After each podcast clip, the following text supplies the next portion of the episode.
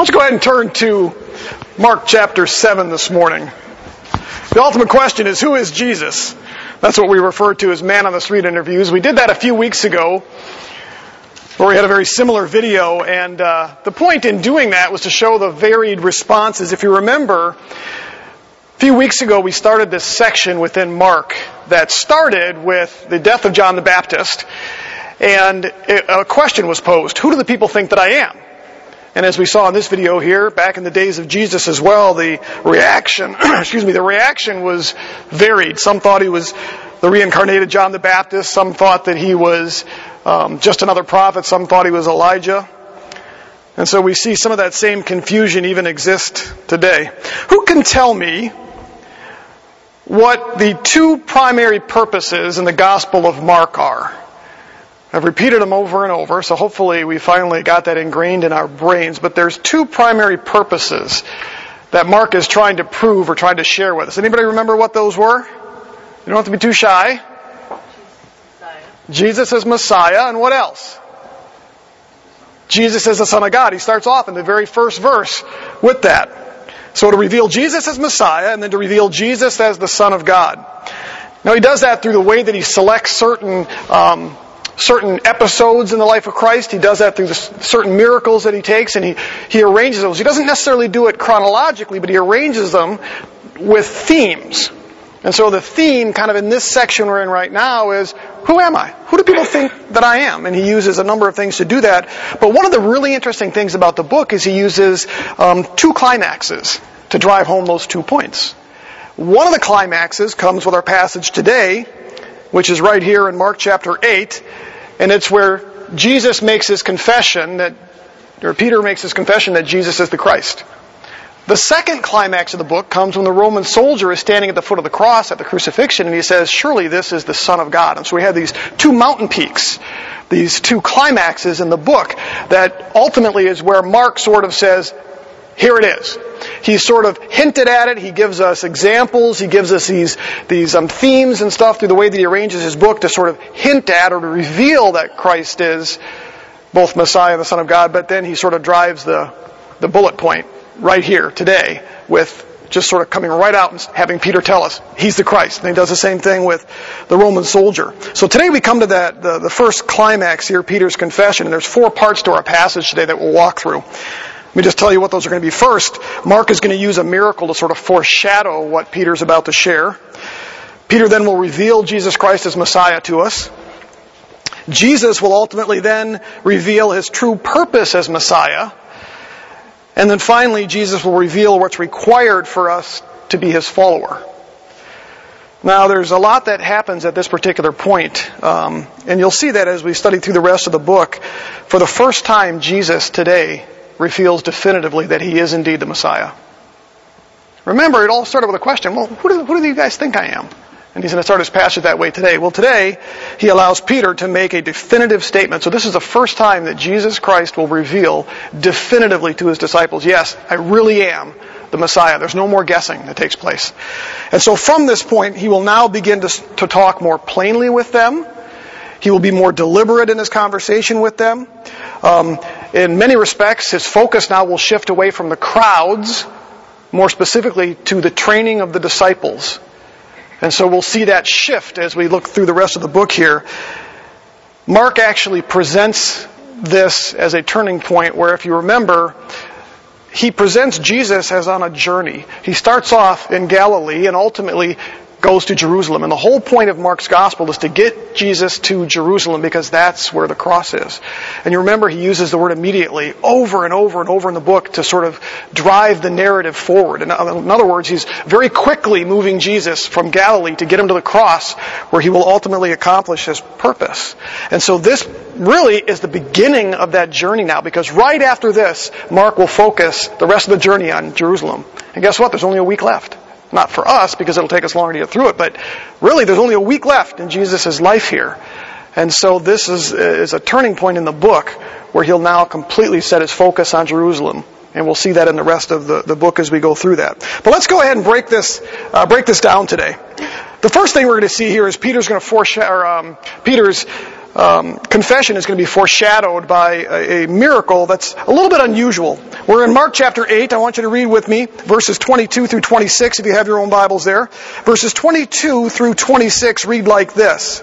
And they came to Bethsaida, and they brought a blind man to Jesus and implored him to touch him. Taking the blind man by the hand, he brought him out of the village, and after spitting on his eyes and laying his hands on him, he asked him, Do you see anything? And he looked up and he said, I see men, for I see them like trees walking around. Then again, he laid his hands on his eyes, and he looked intently and was restored and began to see everything clearly. And he sent him to his home, saying, Don't even enter the village. Now, we're not going to spend a lot of time on this. Specific piece here, but there's a little, some interesting things that happen here. You notice that with this individual, it's almost as if the miracle doesn't work at first. You catch that? Jesus sort of spits on his eyes and rubs his eyes. That's even a little bit unusual with using the saliva. But the man says, well, yeah, I kind of sort of, men like trees. It's almost as if Jesus says, so. Spits on his fingers again, you know. This time we'll make it really work, right? He does it again, and the man finally says, "Oh yeah, now I now I can really see." Well, there's there's a number of things that that take place here. Remember, Mark is a literary genius in the way that he arranges things in his text and the things that he does, and so we have to pay attention to that. One of the things I love about the Word of God is it isn't always just what it says; it's about how it says it and how things are arranged. We saw that when we go when we went through the the Psalms, and we see how the poetry there with the Psalms reveals a lot to us. Well. I believe that one of Mark's purpose in sharing this story with us today is because it reflects some things, it foreshadows some things as it relates to the disciples. Now, this is purely speculation on my part, but I want us to look at it briefly. If you think about it, one of the things that Jesus does with this man, much of his healings were done publicly. But you notice with this particular individual, he takes him away privately. Takes him away privately. Do you notice something else too? That most of Jesus' teaching was done publicly, except with who? The disciples, whom he takes away privately. Another thing we see about this man here is that the healing was less than immediate. Most of the time when Jesus would do things, it was like that. But this one seems to take a little bit longer. It comes, comes in stages, if you will.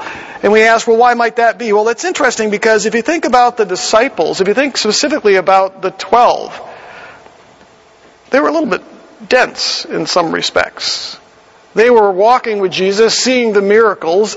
They even participated in those miracles. You would think that they would finally get it, but yet what we find is that they just don't quite get it throughout the text. And in fact, they didn't even quite get it until after the resurrection. But they do appear to grow in the Gospel of Mark. They do sort of pick up more and more. And we're going to see that today where Peter finally goes, Oh, I get it. You're the Christ. Well, just a short time earlier, Jesus basically looked at them and said, Don't you guys get it yet? Just a few days earlier, through another miracle. In fact, after the feeding of the 5,000 and the feeding of the 4,000, in both of those instances, Jesus basically says, You haven't figured this out yet? You haven't quite gotten it yet? Well, now they start to get it. And so what this, this uh, miracle foreshadows, possibly, is just like the blind man took a bit, if you will, the miracle took a little bit of time, it does as well with the disciples. It took them a little bit of time to finally get it. The other way that it foreshadows this is the blind man was just that. He was blind, just like the crowds, just like those who came to follow Jesus, just like the disciples. They were all blind, but ultimately this blind man can see clearly. In the same way, the disciples ultimately will see clearly.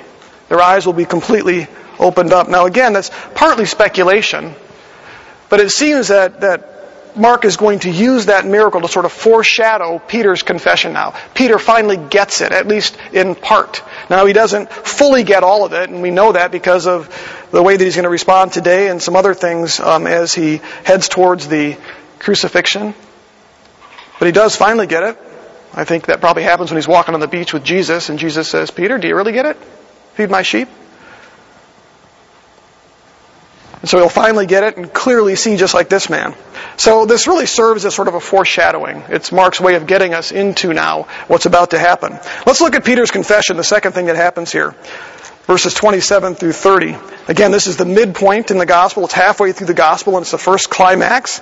We've come full circle, if you will. What started in chapter 6, verse 14 through 16 was again this introduction of the question, who do the people think that I am? Some think he's John the Baptist, resurrected. Some thinks that think that he's Elijah the prophet. Some think that he's just some other prophet. And so that begins in chapter 6, the beginning of our smaller section here. And then we come to this particular passage today and we see verse 27. Jesus went out along with his disciples to the villages of Caesarea Philippi. And on the way he questioned his disciples saying to them, who do the people say that I am? You see how that goes back to the beginning of chapter 6? That's how it started. Who do the people think I am? So now Jesus brings it up to them. Who do the people think that I am? You see their response in verse 28 is the very same response that we saw back in chapter 6. They told him saying, John the Baptist. And others say Elijah, but others, one of the prophets. But now in verse 29, Jesus makes it personal. He's not so interested in what others are saying. He wants to know what those closest to him are actually saying. What is it that you finally figured out? So verse 29, he says this, and he continued by questioning them, Well, but who do you say that I am? Because that's ultimately the important question, isn't it? It's not what everybody else thinks. It's not what the church thinks. There's a lot of people that attend church, that sit in church every Sunday. They're there because that's what we do and that's what we say, but don't necessarily know Jesus personally. Churches are filled with people that aren't saved. I've shared this time and time again with Pastor Custer from Grace when asking him one at one particular elder retreat. After 40 years of preaching, when you look around the church here at Grace, how many people do you think still don't know Jesus? And he didn't miss a beat. He said, I think probably half. That's a little bit startling. But Jesus himself said there can be many who say, Lord, Lord, look what I did, all the great things I did in your name. And he said, I, I didn't know you. So really the question does come down to, who do you say that I am? And so he asked that specifically of the disciples. Look at what Peter does. Verse 29, remember, just a few days earlier, Peter still didn't get it. The rest of the disciples still didn't get it. So when Jesus is asked, Who do you say that I am? Verse 29, Peter answered and said to him definitively, You are the Christ. You are the Messiah. You are the one that's been promised to us in the Old Testament. I think this is likely the point at which Jesus was saved. Because for the first time we see Peter himself reveal an understanding of Christ as Savior, because that's what the Messiah was. Now we'll see that Peter didn't have a super well informed, full theology of Messiahship. In fact, we're going to see that here in a second, which means he didn't understand everything, but the one thing Peter seems to understand, appreciate, and accept here is that you are the promised one. You are the Savior. That's ultimately what it requires to be saved, is it not? You don't have to have a super well defined theology. You don't have to understand everything. All you've got to understand is you are the Christ. You are the Messiah.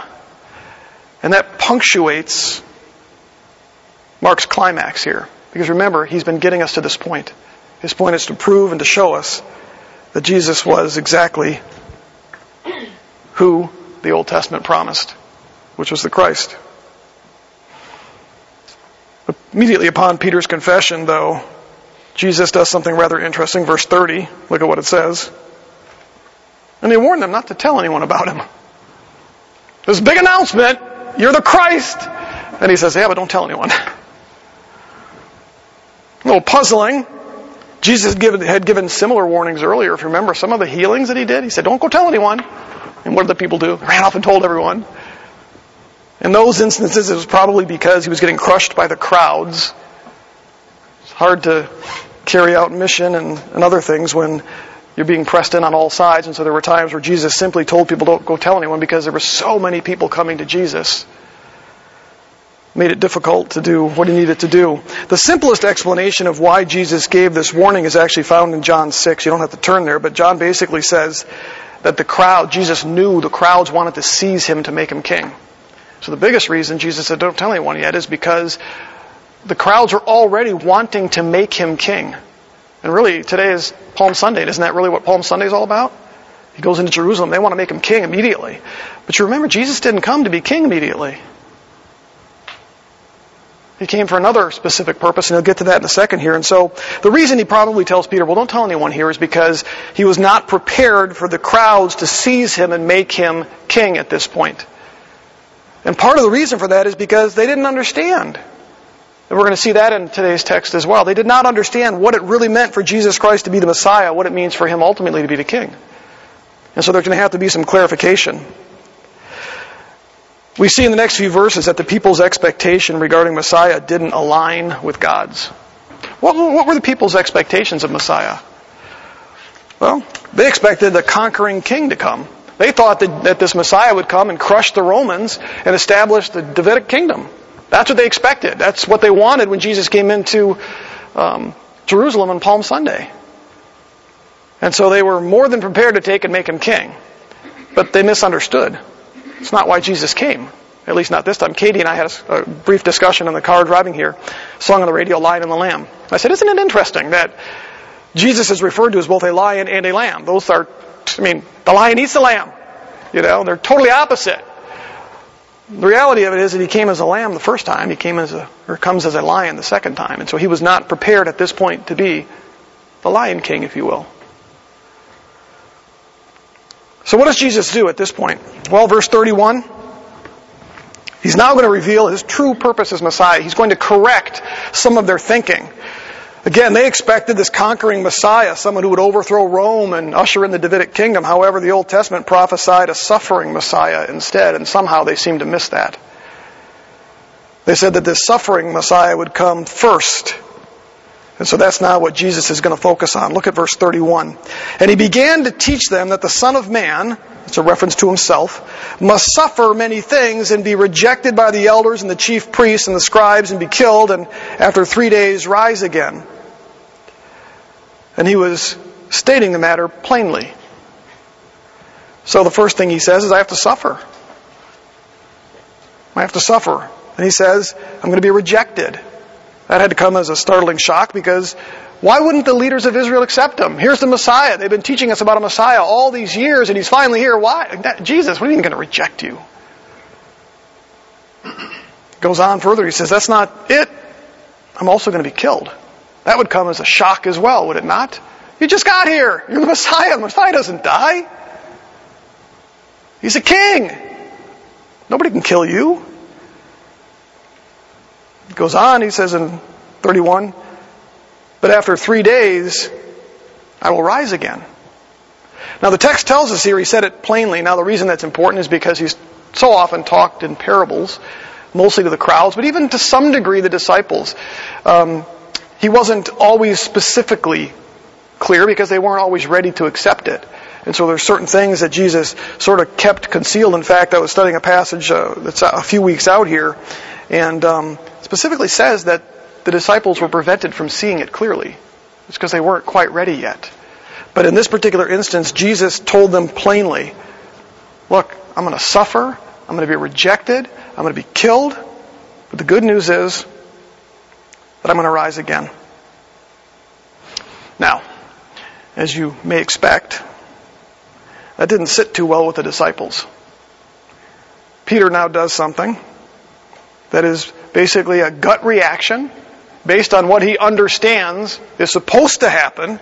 He's got his own ideas of what's supposed to happen with Messiah. Verse 32, second half of it, and Peter took Jesus aside, took him aside, and began to rebuke him. Think about that for a second. Peter, a fisherman, takes aside the Son of God. We got to talk. You're not getting something here, Jesus. You got something wrong. I think you're misinformed. Maybe he even took out the Hebrew scroll from Isaiah or something and said, Jesus, no, wait a minute. No, no, no, no. What you just shared, that's, that's not right. That, there's something wrong with that. And so Jesus, says here that Peter actually rebuked him.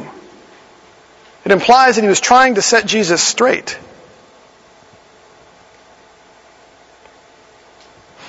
Means that he disapproved of what Jesus was saying. Wasn't happy with it. Well, again, as we can imagine, Jesus didn't take too well to that either. Look at verse 33. But turning around and seeing his disciples, I think that's important because of what it basically tells us is that Jesus recognized that the disciples were all feeling the same way. That's why he looks at them. He realized Peter wasn't alone in his assessment. All those disciples are letting Peter do the talking because Peter was the outgoing one. We know that about Peter. You know, he's, in fact, when they run into the tomb, John gets there first, but John stops and peeks in. Peter just bursts right in, right? Well, Jesus looks at him and says, says, turning and seeing the disciples, he rebukes Peter. And he said, Get behind me, Satan. For you are not getting or setting your mind on God's interests, but man's. So what was Peter's issue? Well, he wanted a king. He wanted oppression from the Romans to be relieved. He wanted all the promises promised to Abraham and Isaac and Jacob.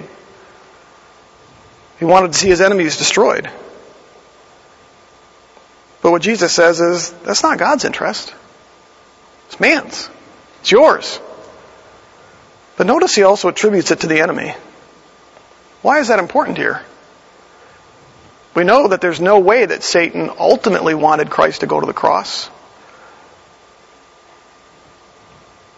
At least not to rise after that. Didn't want him to accomplish his purpose.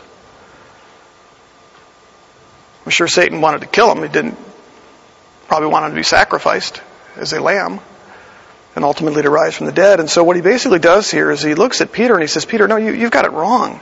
You're interested in your own interest. You're not interested in God's interest. There's a bigger picture here. They'd all missed it. I want you to turn with me to 1 Peter chapter 1 probably one of the best descriptions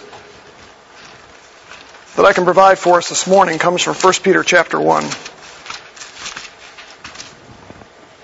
don't know what God's interests are. 1 Peter chapter 1, starting in verse 3. He said, Blessed be the God and Father of our Lord Jesus Christ, who according to his great mercy has caused us to be born again to a living hope through the resurrection of Jesus Christ from the dead. Why? To obtain an inheritance which is imperishable, undefiled, and will not fade away, reserved in heaven for you, who are protected by the power of God through faith for a salvation to be revealed in the last time. In this way you greatly rejoice, though now for a little while, if necessary, you have been distressed by various trials, so that the proof of your faith, being more precious than gold which is perishable, even though tested by fire, may be found to result in praise and glory and honor at the revelation of Jesus Christ. And though you have not seen him, you love him, and though you do not see him now, but believe in him, you greatly rejoice with joy inexpressible and full of glory.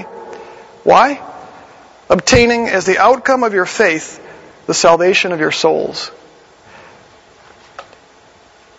God didn't send Jesus Christ simply to give the Jews a great life. He didn't simply come to conquer Rome. That's not why Jesus came. God had a bigger picture in mind, and it was a salvation of man's and women's souls. That's why he came. One of the problems that I have today with some of what we see in the church today, where churches have strayed from really the purpose of the gospel and more into a, a social justice mentality, re, what they call a redeeming of culture and society. It's the idea that changing the world, that what God really wants us to do is to um, reestablish Christian principles. There's actually within some of the Reformed movement, um, there's actually a, a push that we have to somehow Christianize the world before Jesus can return, because that's what God ultimately wants. He wants us to redeem culture and society. And the problem with that is it takes the focus off God's real purpose. It doesn't mean we don't do good things. It doesn't mean we don't reach out. It doesn't mean we don't take care of the poor and the widow and the helpless. In fact, we're going to see that a little bit later in the Gospel of Mark. But the focus is ultimately on eternity, not earthly things. And so Peter was focusing more on earthly things, on man's interest rather than God's interest. And so his perspective of what it meant for Christ to be the Messiah was wrong. And so Christ takes this opportunity to reveal what his true purpose is as Messiah. I didn't come just to relieve suffering here. I didn't come just to heal the sick. to release some from demon possession. That's part of it. But I ultimately came to go to Jerusalem, to die, and to rise. Because God's redemptive plan involves the salvation of mankind, not just earthly relief. And so he corrects the misunderstanding. Now, this is where it gets real and it gets interesting for us. Because Jesus now moves from my real purpose to here's what it's going to take for you to follow me. Here's what it's going to take to follow me. Up until this point, many have been following Jesus out of curiosity or because they were seeking to be healed or released from their demonic oppression. In other words, they were running Jesus because they were oppressed, they were hurt, they were desperate. They were coming to him out of curiosity. Almost all of these things were, in some respects, earthly. They wanted their ailments relieved. They wanted relief. But there's actually a cost that's associated with wanting to be a follower of Jesus. And Jesus now moves his disciples into that and he gets very real with them. In other words, it's not just enough to follow him because we're curious or because of what he can do in an earthly sense. I remember when I was brought to Christ, I was brought to Christ through um, something from Campus Crusade for Christ, the Four Spiritual Laws. I'm thankful for that. But the Four Spiritual Laws begins with God has a wonderful plan for your life. Well, He does eternally. I interpreted that to mean, oh, everything's going to be great if I come to Jesus. But that's not the reality. The one thing that, that Mr. Kegel did not share with me when he shared the gospel with me was the cost. he shared all the benefits. And again, I'm thankful he did. But what Jesus does here now is he explains to his disciples the cost. What does it mean to be my follower? I think there's a lot of folks today that don't quite understand or grasp this. I think part of it is the struggle we have living here in the United States because we don't face much opposition. We often don't have a cost with coming to know Christ. Now it's looking more like we will things that are coming down the pipe. But look at what he does in verses 34 through 38. It says, He summoned the crowd with his disciples, and he said to them, If anyone wishes to come after me, he must deny himself and take up his cross and follow me. And whoever wishes to save his life will lose it, but whoever loses his life for my sake and the gospel's will save it. For what does it profit a man to gain the whole world and forfeit his soul? For what will a man give in exchange for his soul? For whoever is ashamed of me and my words in this adulterous and sinful generation, the Son of Man will also be ashamed of him when he comes in the glory of his Father with the holy angels. Jesus actually uses three imperatives here. Those are commands. The reason that's important for us is because it makes these things requirements, not options or suggestions. In other words, these are demands that Jesus is making of his disciples. The three imperatives are deny, take up, and follow. Let's take, go ahead and take a look at those things. The first imperative, deny himself, actually means to abandon one's own self-interest and self-determination. Did you get that? To abandon one's own self-interest and self-determination. Self-interest refers to those things you simply want to do. It's what's in my best interest. It's what's good for me. Self-determination means you set your own course. You go where you want to go. You decide that it's ultimately most important that you set the course of your life. And so what he says by denying himself means to refer to uh, abandon those things in favor of pursuing God's interest and God's will. In other words, what, what it's going to require is that we give up ourselves and we pursue Him, His interests, His will, His purpose. So it means I'm no longer the supreme authority in my life. Who is? God's ultimately the supreme authority. It means that I put God's interests and will above my own, which means sometimes God's interest may conflict with my own. It means I'm no longer to live for myself, but ultimately live for Him. So when we think about practical application, I would ask you, how often do you ask yourself questions like these? Who am I really living for? When I get up in the morning, and I make certain decisions, Who am I trying to please? Myself? Do I wake up and say, what do I want to do today that'll make me feel good? Or is it, how can I honor God this morning? What does He want me to do today? Second question is, how does my life reflect who's in charge? Did you ever think about that? When somebody looks at your life, and they were, uh, you were to ask them, who do you think's in charge of my life? Do you think they would say, well, you are? Or do you think they would recognize, you know, it's interesting because you seem to have this philosophy that God is in control of your life? That you submit to Him. That's an indicator that you've given up your will for His. Another question we might ask is, does my will trump God's will? What I want, does that trump what I think God might want for me? So again, one of the first imperatives Jesus uses is the idea of denying ourselves and favoring Him. The second imperative He uses is to take up His cross. That's an expression of self-denial, but I think it's often misunderstood. I think oftentimes when we hear this, you know, take up my, my, cross or take up your cross, it's normally treated as simply a symbol or a euphemism of um, sort of self-denial.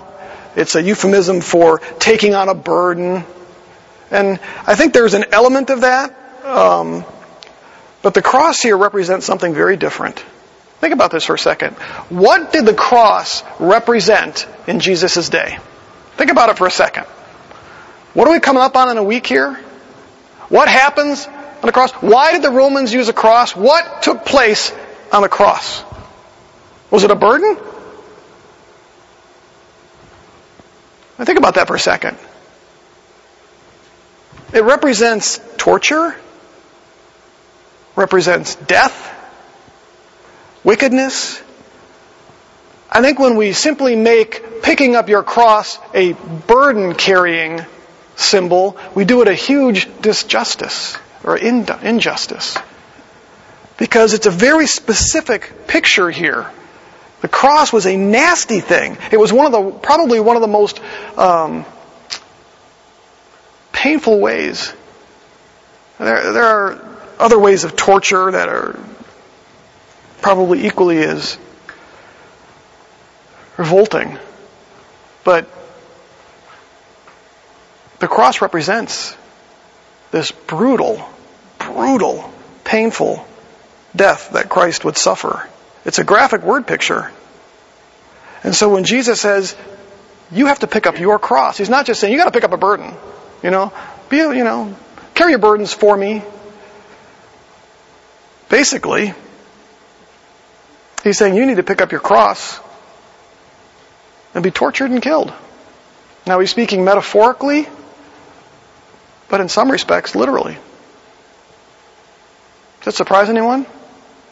We live in one of the few places on this planet where Christians are not routinely killed on a regular basis and tortured in some grotesque ways, oftentimes. We are in a bubble here, folks. We really are. Um, I have taken routinely now uh, to pray for the persecuted church all over this world because we forget that we have brothers and sisters every day who are brutalized because of their faith. That's what Jesus is referring to here. You have to be willing to pick up a cross. I know that doesn't make any of us feel good. So some questions regarding that. How do you face opposition or persecution for your faith? We're starting to see more of that here, folks. And it's going beyond just the baker who can't live out his convictions and is forced to make a cake for gay weddings or whatever. That's the beginnings of it. But more and more kids in high school, people in their workplaces, candidates running for office cannot speak openly about their faith. We have more and more there's a, I was reading something yesterday about another bill that's being proposed in another state that, in many respects, would force businesses that are owned by Christians to do things that are contrary to their faith. Where now it's just sort of like, well, if you don't, maybe you get persecuted, maybe it goes to court. There are politicians actively now working to pass laws that would basically say, you're not just out of business, we will force you to do what is against your conviction. or you will face jail time. It's happening. So how do you face that opposition or persecution? Jesus says here, you better be ready to. You better be able to. Let me ask, let me ask it this way. Would you be willing to face abuse or torture for your relationship with Christ? I wonder sometimes. Kimberly and I had a very graphic discussion at home, didn't we, one day where Kimberly was in tears. That is a serious thing to consider. But the question is, are you willing if you have to? I would say that thank God that the 12, the 11 apostles and Paul were willing to, because we wouldn't be here probably. Every one of the apostles was killed for their faith except for possibly John, who tradition tells us at one point was boiled in oil as, as torture and then sent off to live on Patmos, the penal colony. But thank God they were willing to pick up their cross. Would you be willing to face death? Like I said, we're in one of the few places where we don't have that on a regular basis. If you've been watching what's been happening in China, China has been on a rampage, is the only way to describe it. They have destroyed over 1,500 churches in the last couple of years. They have arrested tens of thousands of Christians, tortured many of them for their faith. Some have never been seen again. And this is in what we consider to be an ally. But some of the letters by the elders and pastors of some of those churches that have faced this stuff have been encouraging to read because they're willing to face death and they make that known. And many of them have. Let's move on to the third and final imperative that Jesus gives here, and it's this, and follow me. He says, follow me. That completes this word picture because he said, deny, pick up your cross, and follow me. Follow me is often treated simply as a euphemism for becoming a disciple. Follow Jesus, right? We might think of it this way. Deny yourself, pick up your cross, and become my disciple. That's not what he's saying here. Think about this for a second. Where is Jesus heading at this point? He is on his way to Jerusalem where he will be denied, Na'ar will be rejected. He will be beaten. He will be forced to walk out, pick up a cross, and take it till Golgotha, where he's nailed to a cross. And he's basically just said, You better be ready to follow me. What do you suppose Jesus really intends for them to understand here? Is it just become my disciple? Or in many respects, is he saying, You need to be ready to follow me where I am going, pick up your cross, and go exactly where I am going? That's the picture.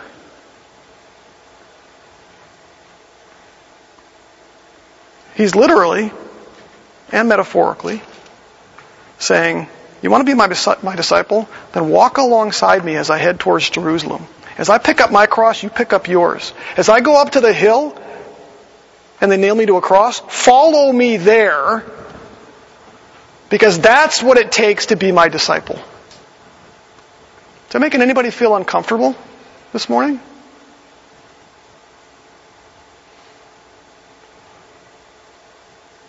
Jesus, in essence, is saying if you truly want to follow me, you must not only be willing to deny yourself, but just like me, you must be willing to bear your own cross and be executed for it. You know what's interesting? None of the disciples were prepared for that. Not a one.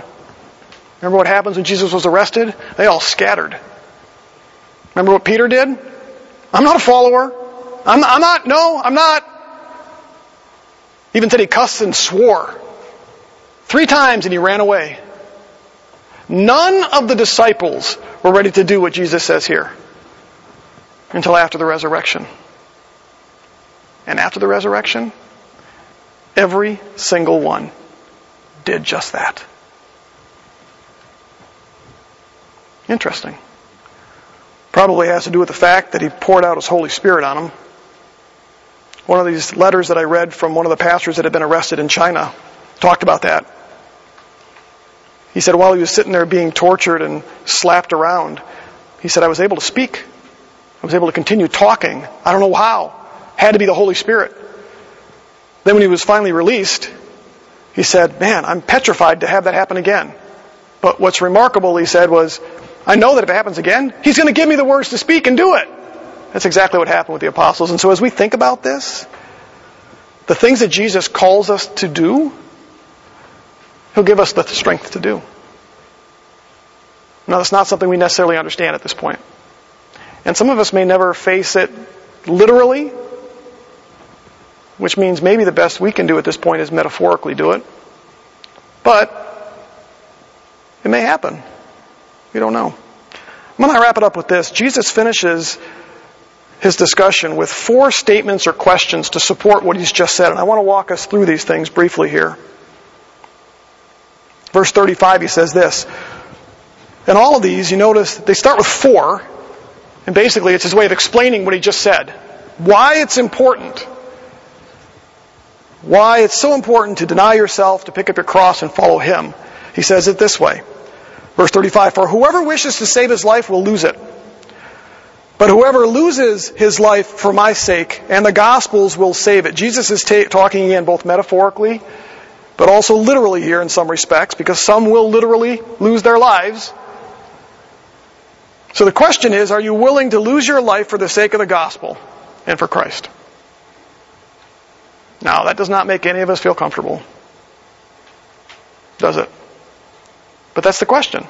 Because Jesus says, if you want to save your life, You've got to be willing to lose it for His sake and for the sake of the gospel. And again, thank God that others have done that for us. Eleven guys, Paul, they did that, and we're here because of it. The next two questions or statements kind of get grouped together verses 36 and 37. For what does it profit a man to gain the whole world and forfeit his soul? For what will a man give in exchange for his soul? So let me ask it this way. What is so worth having or doing in this world that you're willing to sacrifice or compromise your relationship with Christ? When I look around the American church today, there's an awful lot of churches and an awful lot of Christians that look just like the world.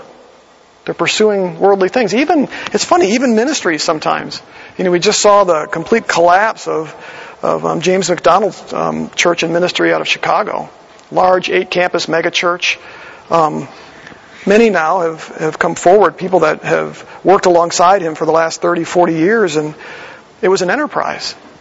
And it become very apparent now that it was all about building a, an enterprise and building a, a following and um, very worldly multi-million dollar mansions and, and, and all kinds of stuff. And to be real frank, in looking at James MacDonald right now, there are many of us that are looking at him saying, wow, what did you sacrifice? You're going to have to answer to Christ now for this. All the people that were hurt, the abuse that was dished out. Was it worth it? Was it really worth it? What in this world is so worth having that you're willing to compromise a relationship with Christ? So Jesus, as he's trying to tell him, look, you need to pick up your cross and follow me because there's nothing in this world that's worth sacrificing your relationship for me for. The last question is in verse 38 where he says, For whoever is ashamed of me and my words in this adulterous and sinful generation, it's a statement, not a question, but Whoever is ashamed of me and my words in this adulterous and sinful generation, the Son of Man will also be ashamed of him when he comes in the glory of his Father with the holy angels. Does that sink in? Jesus is saying that when the world is more important to you than Jesus Christ and your relationship with Him, it reveals something. What it reveals is that you're ashamed of Him. That's pretty bold. Isn't it? What does what you do, say, or pursue in life reflect in this regard? Oftentimes, um, we don't really think about it this way, but we're so focused on the things of the world and getting things and doing things in our own life and what makes us happy that we don't realize that what that ultimately shows is that we're ashamed of Christ. And what we're told, in fact, Peter, the passage read earlier, Peter indicates in, in chapter 1 that it's all about Christ returning in glory and we will see him at that time. And the question is, will you be ashamed at that moment? The last thing any of us wants is for Christ to come back and look at us and saying, I'm ashamed of you because you're ashamed of me. And the determining factor of that is everything we just talked about right now. That's a pretty high price, isn't it?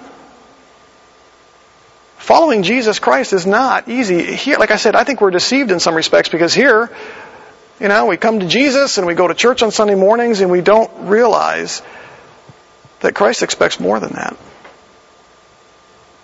He really does. It's a high cost, but it's the only thing that's worth what he's done for us, is it not? If the only reason Jesus Christ came to die on a cross, to suffer the death that he did, was so that eh, we'd have it pretty good here, then God is not a loving, gracious God, because that is an abuse of his son. He came for so much more than that. But because of that, he expects a lot. Now we're still saved by faith. We're still saved because of grace. But the expectation, what he wants of us, is that we deny ourselves, pick up our cross, and follow him.